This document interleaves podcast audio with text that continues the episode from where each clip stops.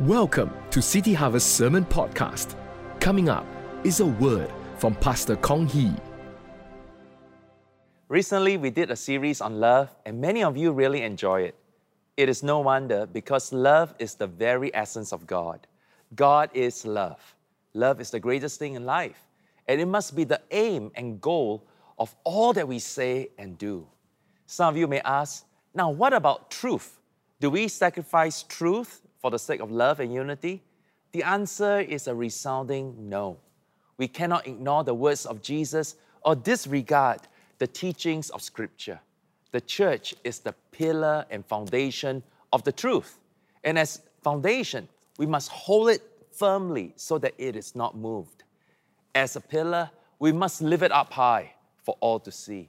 We cannot cover up sins or gloss over wrongdoings.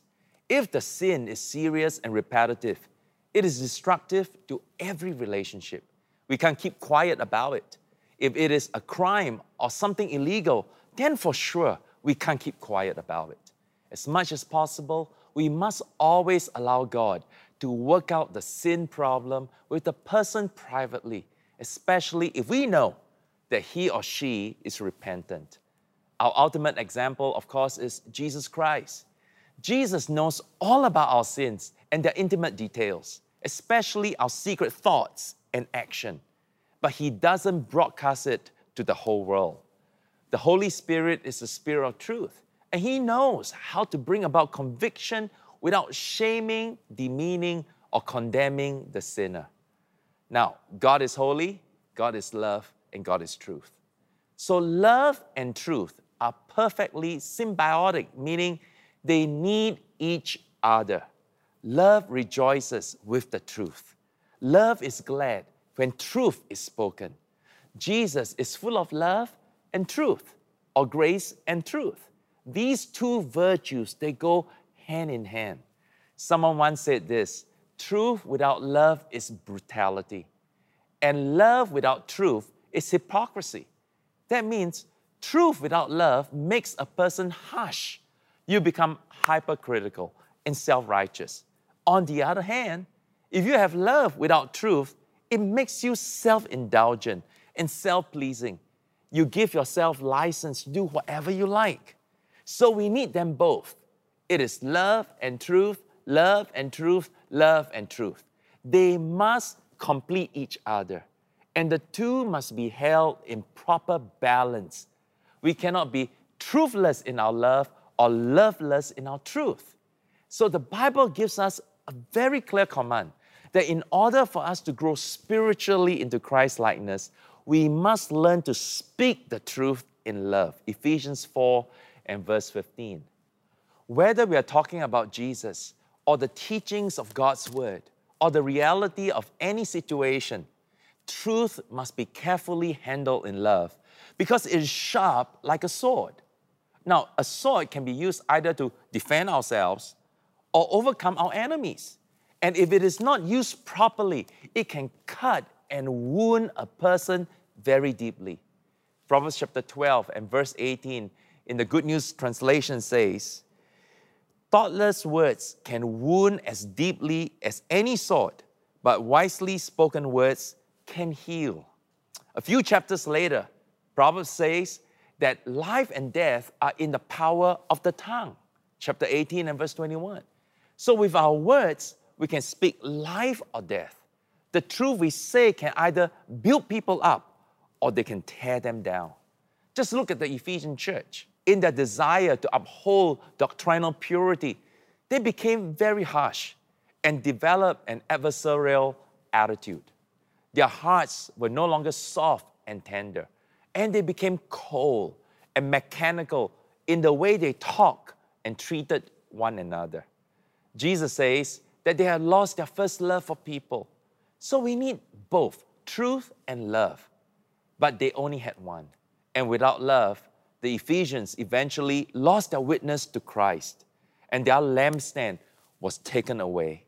Gaining Bible knowledge is very important because knowledge is power. But it is not the goal of all preaching, teachings, and Bible studies.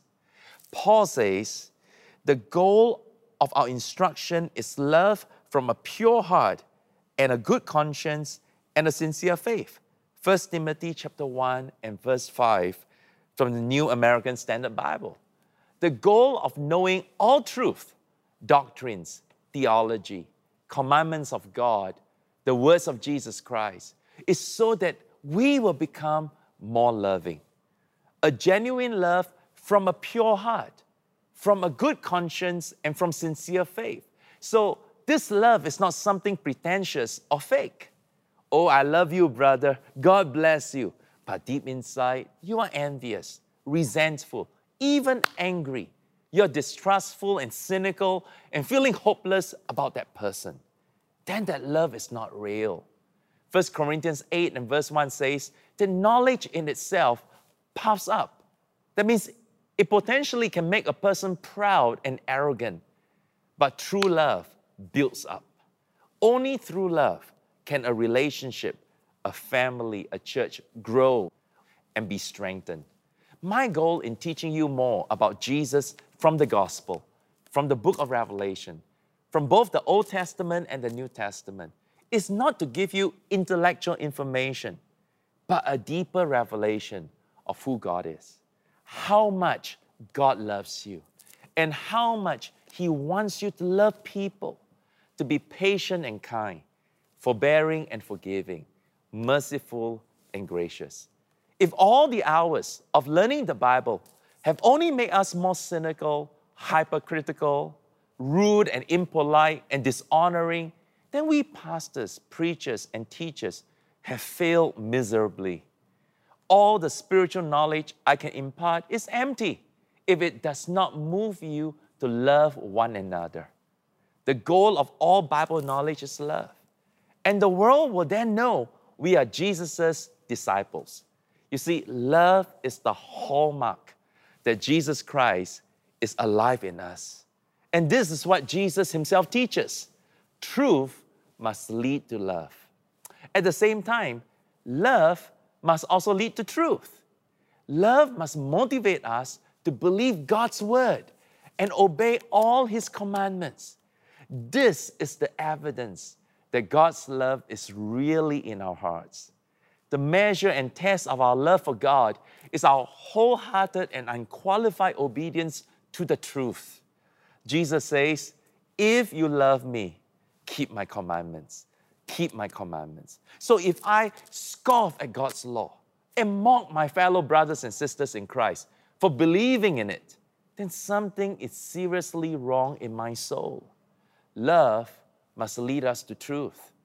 So, truth and love are symbiotic, mutually inclusive. They are like two sides of the same coin. The purpose of truth is to make us loving, and the purpose of love is to make us truthful. It must always be both love and truth, love and truth, love and truth. They complement and complete each other, and the degree we can balance them is the true measure of our maturity. For the last 2,000 years, the Apostle John was famously known as the Apostle of Love. But to be more accurate, he is really the Apostle of Truth and Love. Why do I say that? Let me explain. Who was John? He was the youngest of all the disciples, born around AD 6. He was probably 20, 21 years old when he followed Christ. Although he was part of Jesus' inner circle, he was always looked upon as the younger brother of James. Whenever people ask, Who is John? The reply was, Oh, he's the kid brother of James. In the first 12 chapters of Acts, he was the apostle supporting Peter and was always in the background. But eventually, he outlived all the 12 and the 70 and became the most senior leader by the end of the first century. Next to Paul and Luke, he wrote the most in the New Testament one gospel, the book of Revelation, and three epistles. So there is a lot we can learn from John. First of all, from very early on in life, John was a stickler of the truth. He was very committed to seeking truth and living by it.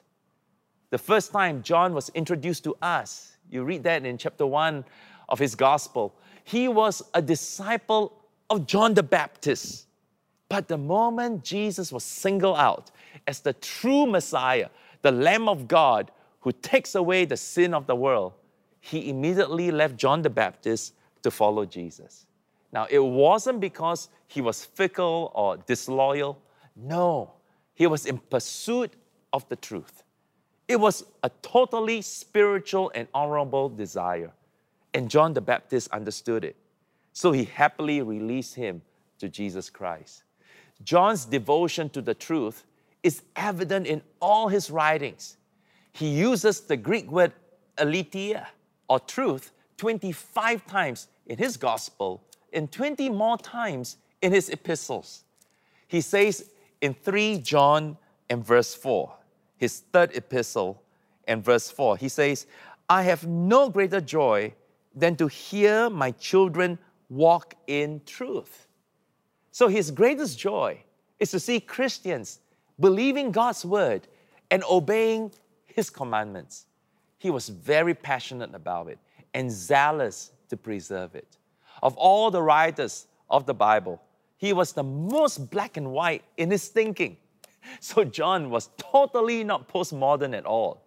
He thought in absolutes. He dealt with certainties. Everything was cut and dried with him. If Jesus said it, he believed it, and that settled it.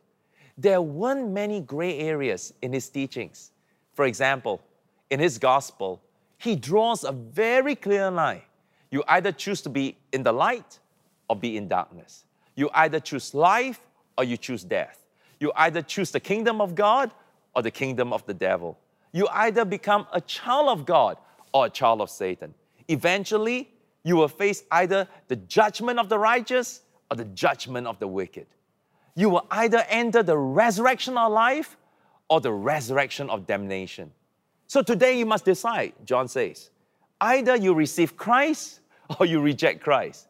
You either live a life of obedience or a life of disobedience. You either choose a fruitful life or a fruitless one.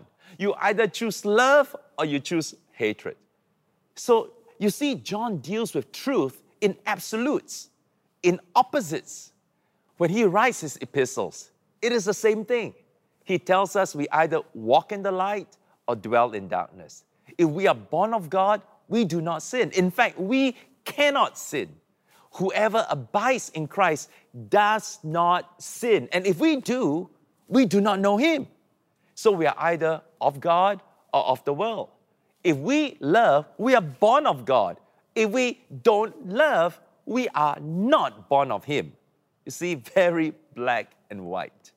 His definition for someone who claims to be a Christian but still living in sin is that the person is a liar and the truth is not in him.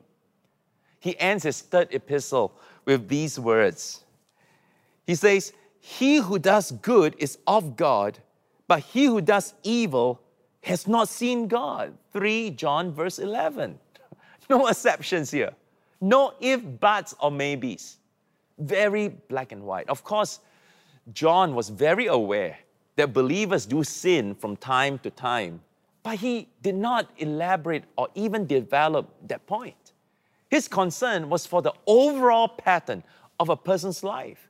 He wanted to emphasize the fact that righteousness and not sin must be the dominant principle in a believer's life. Now, the way John wrote was a reflection of his personality. Truth was his passion, it was his thing. He was a man of deep, deep convictions concerning the truth. And in his younger days, he was unbalanced about it. Truth is truth, and I don't care how you feel. This unbalanced devotion to truth without love make him a very scary person. Together with his elder brother James, Jesus called them the Boanerges brothers or the sons of thunder. You read that in Mark chapter 3 and verse 17. Because they were loud like thunder, confrontational, aggressive, brash, insensitive, self assertive, easily angered, and very hot tempered. But Luke chapter 9 became the turning point of John's life. This is the only place in the Synoptic Gospels, Matthew, Mark, and Luke, where John acts and speaks alone. And it gives us an important insight into his character. So let's look at Luke chapter 9 and verse 49. Now John answered and said, Master, we saw someone casting out demons in your name, and we forbade him because he does not follow with us. But Jesus said to him, Do not forbid him, for he who is not against us is on our side. Here we have a rare glimpse of a young John, probably 20, 21 years old, without James or Peter to hide behind, speaking for himself. So this is pure John. He became very irritated and angry when he saw a man ministering in Jesus' name. So he confronted and stopped him because he does not follow with us. Verse 49. This man was not an official member of the group. So, how could they be sure if he believed exactly like how they believe? Here was John in his pride, in his competitiveness, narrow mindedness, totally ungracious and unkind. There is no doubt he loved the truth, but he had zero love for people. No patience, no grace, no kindness. Then, immediately following this, Jesus and the 12 disciples came to a village of Samaria. So let's pick up the, the story again, verse 51, the next verse. Now, it came to pass when the time had come for him to be received up, that he steadfastly set his face to go to Jerusalem and send messengers before his face. And as they went, they entered a village of the Samaritans to prepare for him. But they did not receive him because his face was set for the journey to Jerusalem. And when his disciples James and John saw this, they said, Lord, do you want us to command fire to come down from heaven and consume them, just as Elijah did? But he turned and rebuked them and said, You do not know what manner of spirit you are of. In other words, Jesus is saying, Guys, you have such a bad attitude. The Samaritans were half Jew, half Gentile, and were considered to be compromisers of the truth. Already, James and John were irritated to be around them and had very little patience for them. So, when the Samaritans were not responsive to Christ, the brothers, the sons of thunder, wanted to call down fire from heaven on them. Jesus sternly rebuked the two for their bad attitude. Again, we see John loving the truth. He's not a compromiser of the truth, but there was no grace, no patience, no kindness for these people, zero love. In this one chapter alone, Jesus corrected him three times. Because even if we understand all mysteries and all knowledge, but have not love, we are nothing. 1 Corinthians 13 and verse 2. See to God, truth minus love equals zero. It was at this point when Jesus began to seriously teach his disciples about love.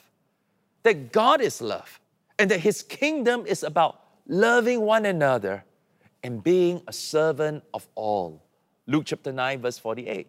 Right about here, Jesus taught the parable of the Good Samaritan, what it means to love our neighbor. And you read that in the next chapter, Luke chapter 10.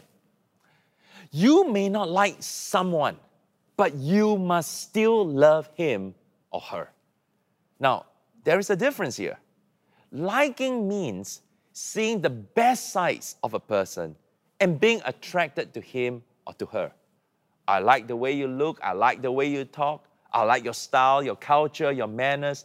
I like your jokes. I like to be around you. You see, it's easy to be drawn and attracted to people we like. On the other hand, Loving means seeing the worst sides of a person and still wanting to serve and benefit him or her. You see the worst and you still love. You want to bless. The best example is Jesus Christ Himself. I mean, Romans 5, verse 8, right? It says, God demonstrates His own love towards us in that while we were still sinners, so God seeing us at our worst, and yet Christ died for us to serve us, to benefit us, to bless us.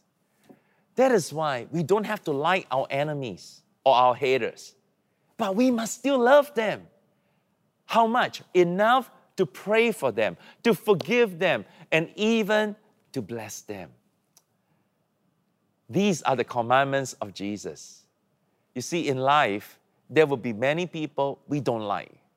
Some may even be Christians, church leaders, or preachers. Maybe some of you don't like your own cell group leaders, but we must still love them all, just like how Jesus loves us all. And how do you love those you dislike? Well, love is patient, love is kind. So you show patience and kindness to them. Love is not cynical or hypercritical.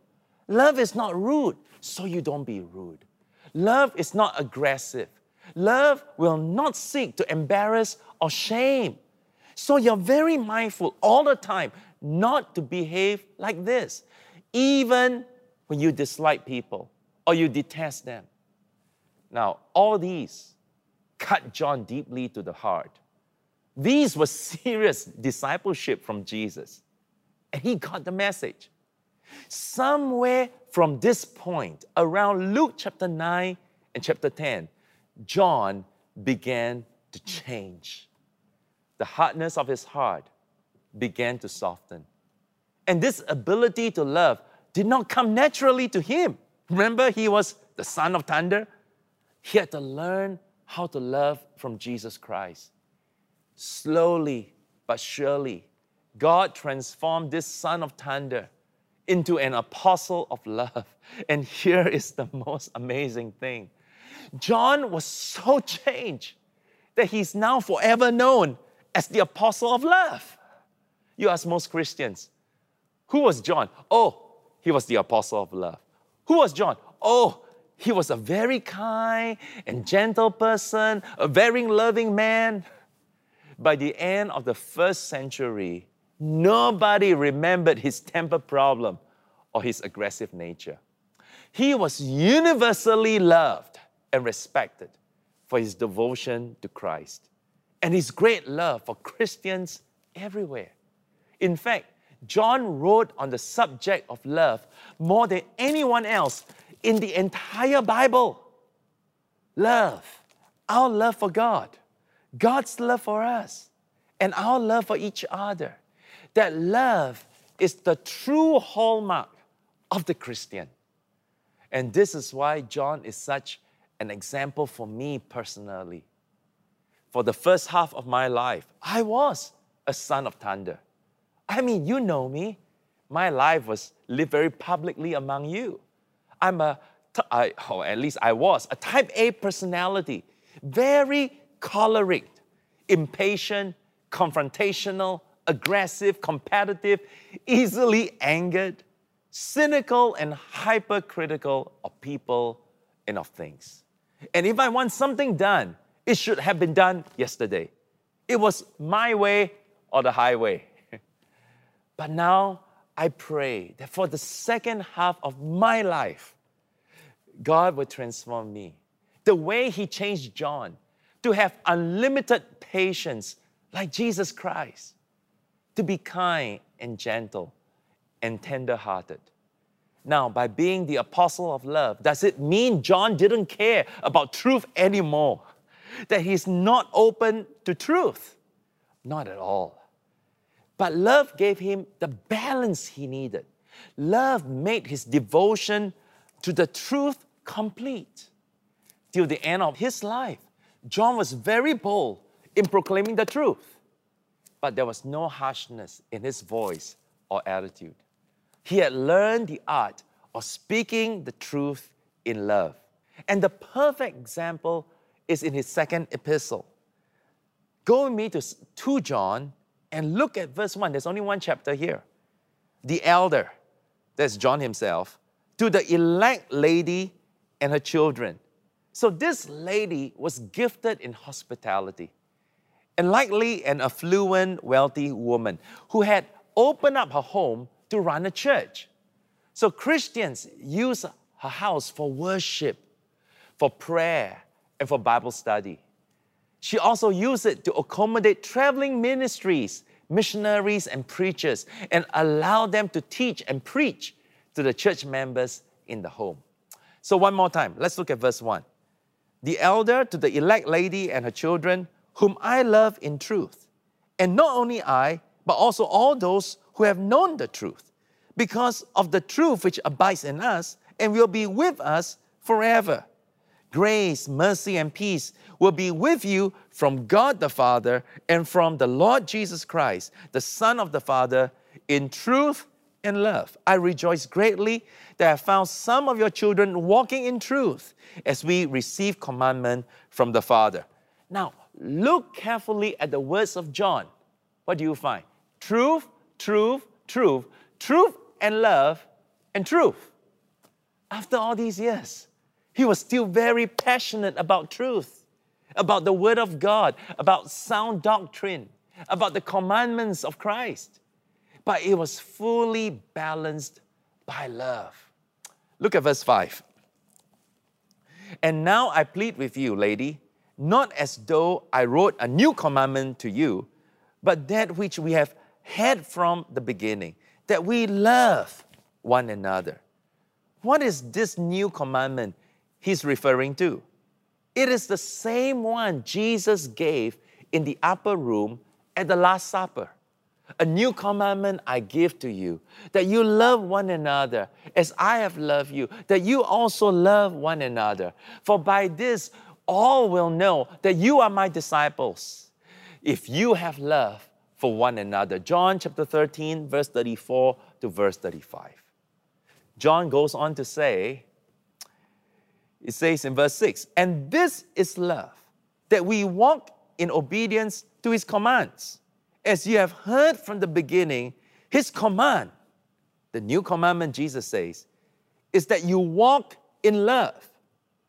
So here is the sum and substance of all of God's law and commandments that we walk and live and think and breathe love.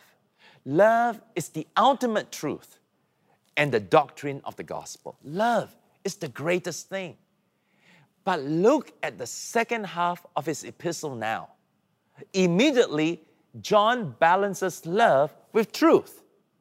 He urges this woman not to allow false teachers to come in and undermine the truth.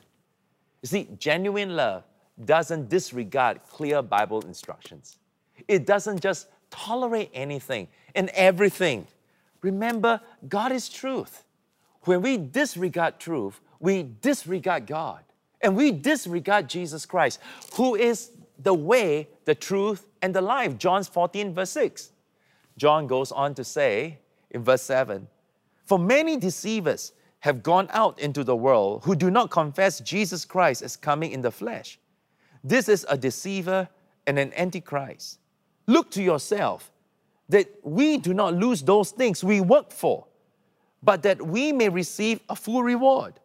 Whoever transgresses and does not abide in the doctrine of Christ does not have God. He who abides in the doctrine of Christ has both the Father and the Son. If anyone comes to you and does not bring this doctrine, do not receive him into your house nor greet him, for he who greets him shares in his evil deeds. So, for sure, John was no longer calling down fire from heaven against the enemies of truth, and he was not urging this lady to be unkind or abusive to anyone. But being loving doesn't mean we encourage or even assist a false teacher who is corrupting the gospel. So John told this lady not to become unbalanced in the name of love.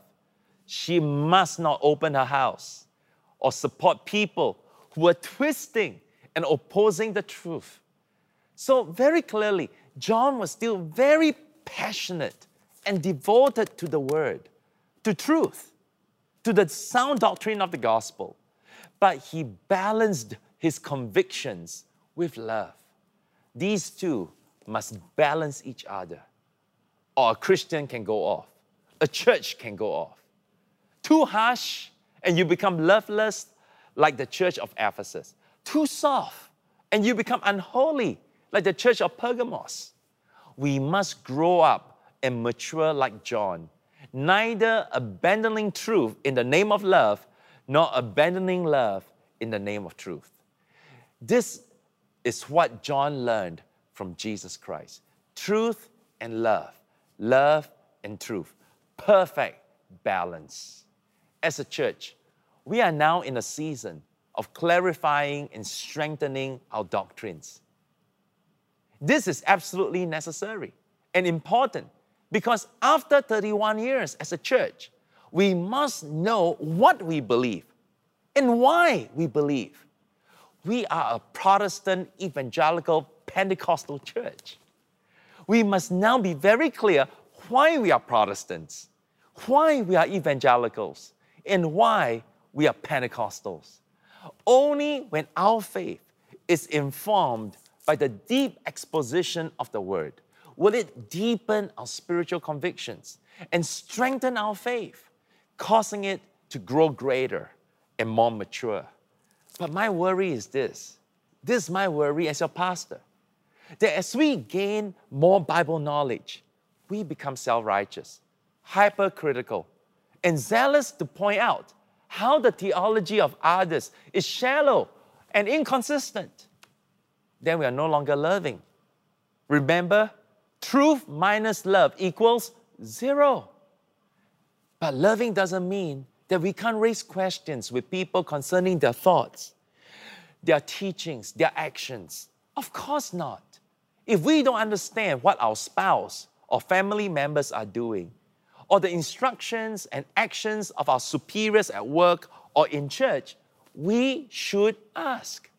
There's nothing wrong to ask why, especially if these questions will help us gain clarity and better understanding. The Bible says that the key is learning how to speak the truth in love, how to say it how to have a discussion and do it in a loving way. In any serious discussion, it is not just what we say that is important, but how you say it. Your attitude, your disposition, your motive, the tone of your voice, the choice of your words.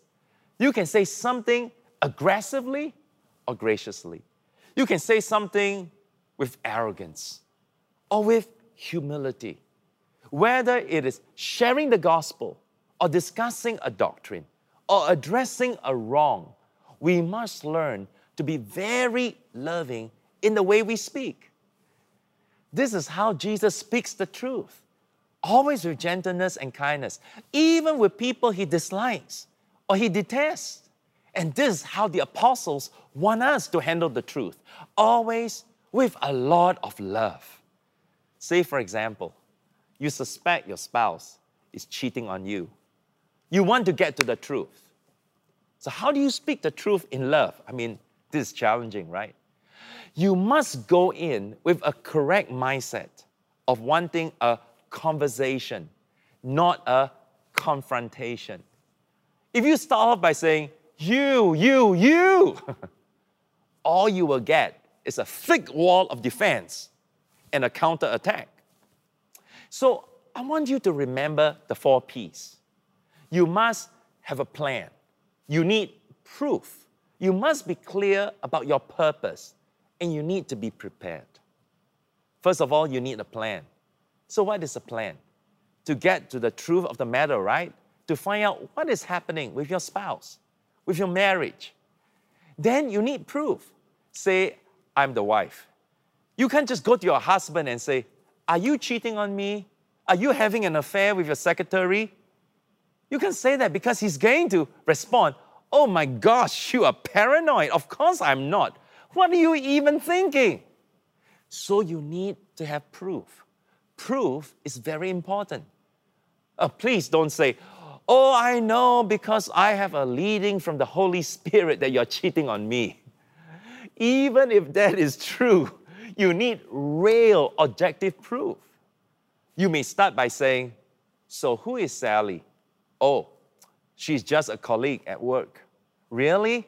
It looks like the two of you are very close and you went out for dinner on this night at this place and that night at the other place.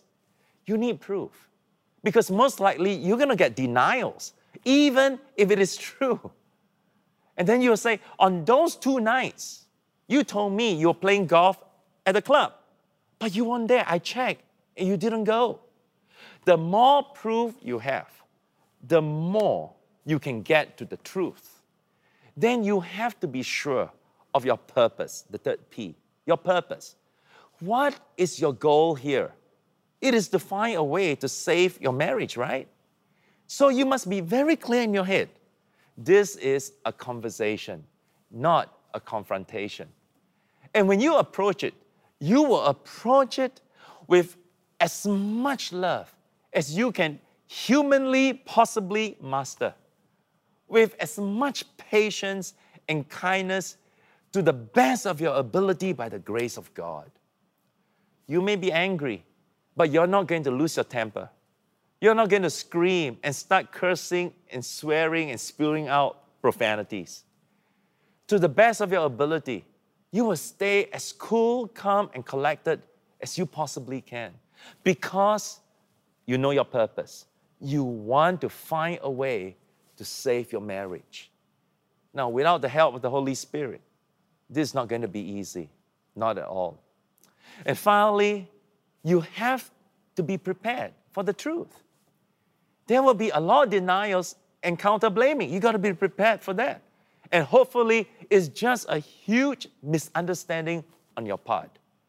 But if it is not a misunderstanding and he readily admits to the cheating, then what's next? What is your next step? Are you prepared for it? Now, one last thing on speaking the truth in love whenever you have anything serious to talk about, whether it is on marriage, family, work, ministry, friendship, or whatever, if you are in a serious discussion, I always teach and advise people to use the sandwich principle or what some call the Oreo cookie approach. It has the cookie, then the filling, and then the cookie again. This is the best way to go into any conversation that is uncomfortable, that is difficult and challenging. You start with the positive, then you get into the feeling, which is the main issue of the problem, and you end with the positive again. So, in the case of your spouse cheating, you start with the positive. Look, I value our friendship. I value our marriage. I value you. However, I'm really scared right now. There are some things that have come to my attention that really scare me about us and about you. And I'd like to talk to you about them. And here they are. And you go through the proof that you have found. And you try to get to the truth. And you always end with the positive. Look, honey, I want to find a way to save our marriage. But right now, I'm really upset. I'm really angry. I need some space. So I'm going to spend the night at my parents. And tomorrow, when I come back in the morning, I want to talk to you more about this. So you start with the positive, and you lay out the issue, and you end with the positive.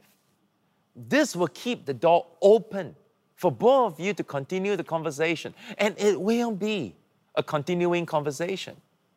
The same principles, the four P's, the Oreo cookie approach, apply for all serious discussions, for marriage, for family discussions, for conversations among friends, for a work situation, for church life, or, or a situation in a cell group, or at a leaders' meeting, especially for uncomfortable conversations, you got to apply the four P's and the Oreo cookie. Speaking the truth in love is never easy, but vitally necessary. This is all the time we have here today. Next week, we're going to look at how Jesus speaks the truth in love. And how does that look and sound like for our friendships and relationships, especially if we have to deal with our superiors, talking to our parents, our bosses, our church leaders. So be sure to join us next week. Come, before we pray, let's worship God for a moment. Holy, there is no one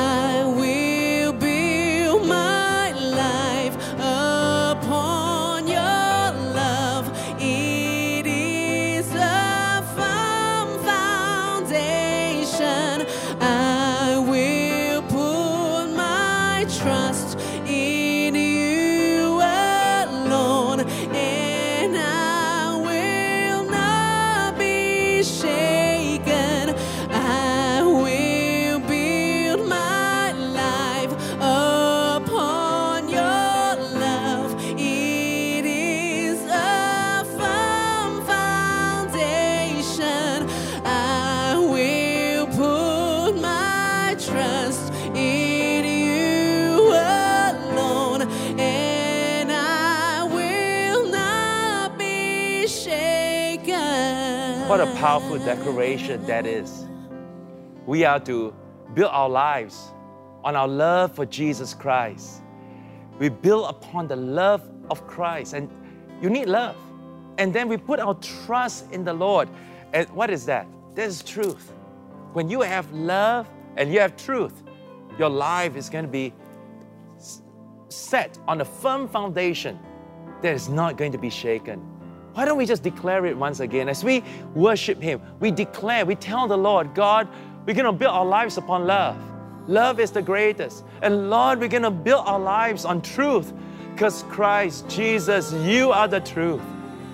We have a firm foundation. It's not going to be shaken. Let's declare it.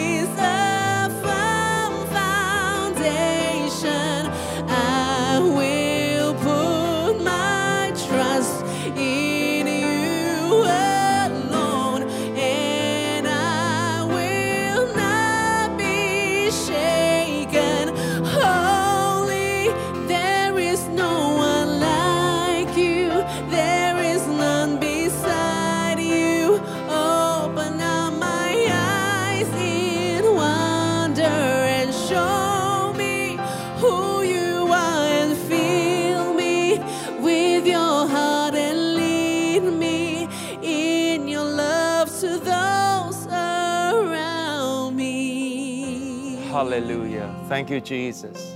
We worship you. We praise you. We glorify your holy name. Blessed be the name of the Lord. Hallelujah. You know, most of us are in one of the two categories that I've shared today. For the first category, truth is very important to us, and we embrace it passionately. The precision of words, accuracy of doctrines, these are all very important, and rightly so. And we usually struggle to be gracious or kind or loving with those who don't uphold the standard of truth the same way we do. And we don't know and we don't understand how can they as Christians be so casual about it and we detest them for it. Today we learn an important lesson. Even when we dislike someone, even for really legitimate reasons, Jesus wants us to love, to always pray, to forgive, to bless, to be kind, to be gracious. There is a great difference between liking and loving. Even when we don't like them, Jesus commands us to still love them. The second category are those of us who embrace love so much that we find it hard to deal with the truth of a matter, of any matter. So we always suppress or deny the truth in the name of love. You must realize that God wants us to be people of truth and conviction without losing the love of Jesus in our hearts.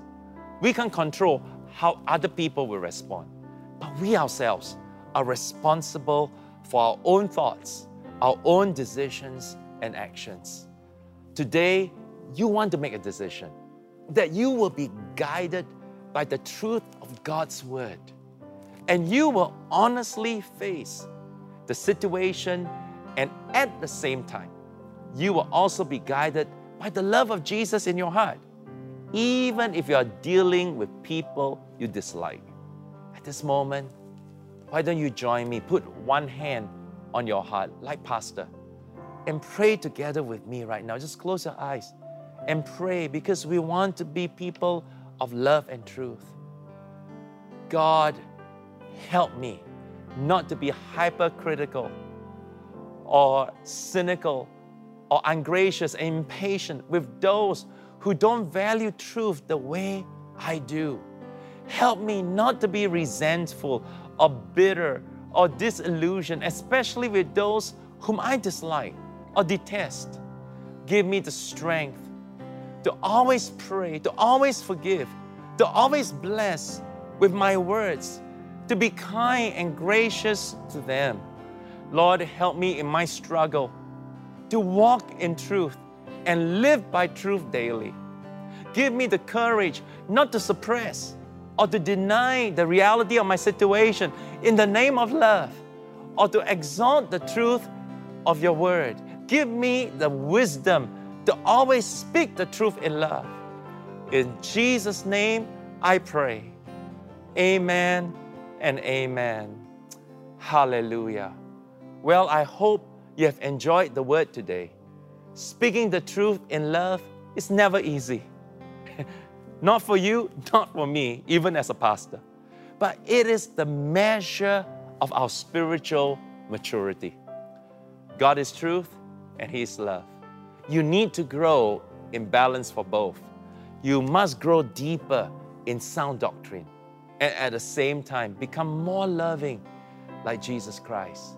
I'm so proud of you because I know you want to be strong in both truth and love, love and truth. Amen. And that's the end of this week's podcast. We'd love to hear your thoughts. Email us at connect at chc.org.sg